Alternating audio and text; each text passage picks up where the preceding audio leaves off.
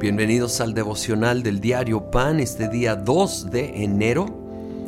Estamos en este nuevo año iniciando con el Evangelio de San Mateo.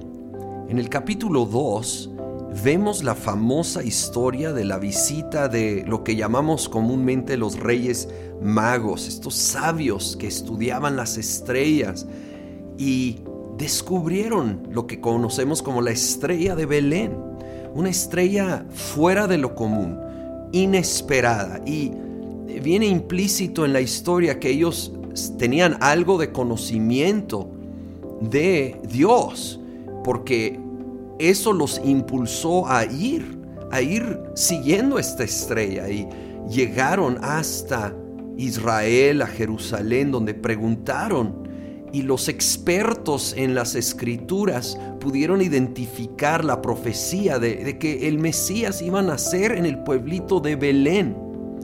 Y entonces estos sabios llegan allí a Belén, a una casa para adorar a Jesús, al, niñito Jesús.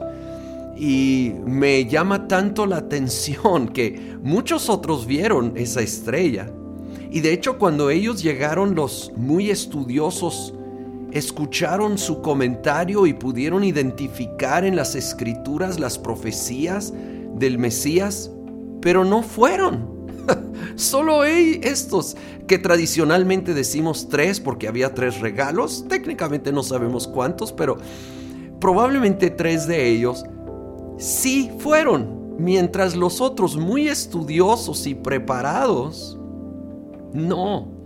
Hay que estudiar la palabra, por supuesto, es, es pan para el alma, pero que nos apunte hacia el autor de esa palabra, a Jesucristo, a una relación personal, íntima, real.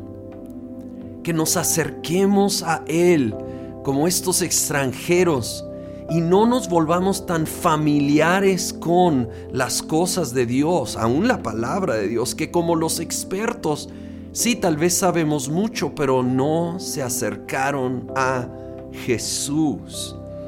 Pues bueno, llegaron y probablemente te sabes la historia.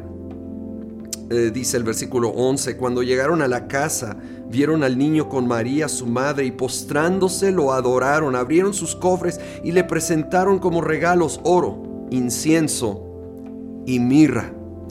Suenan como regalos muy extraños en nuestro tiempo y más para un pequeño, pero eran, eran regalos costosos y creo firmemente eran regalos simbólicos también. Representaban cada uno algo. El, el oro era de los reyes, era con lo que se hacían las coronas.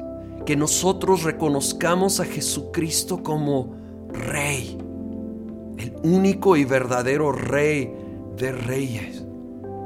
El incienso era un aceite costoso que usaban los sacerdotes en el lugar santo para ofrecer incienso como un acto de adoración.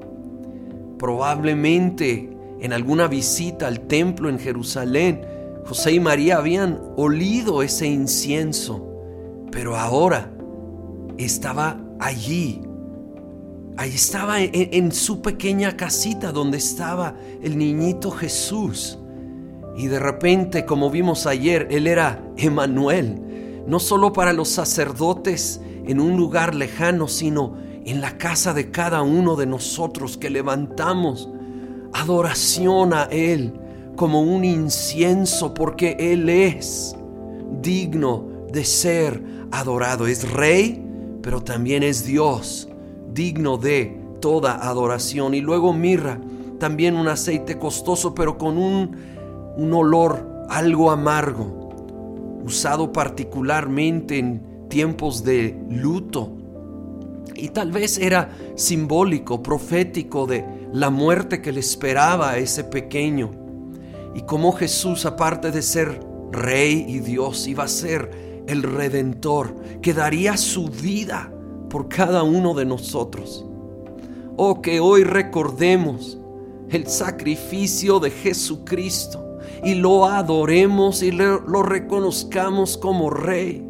Señor, te reconocemos como Rey, te adoramos como Dios, te abrazamos como Redentor. Señor, gracias por dar tu vida y ahora ser Emanuel, vivir con nosotros. Te adoramos en el nombre de Cristo Jesús. Amén.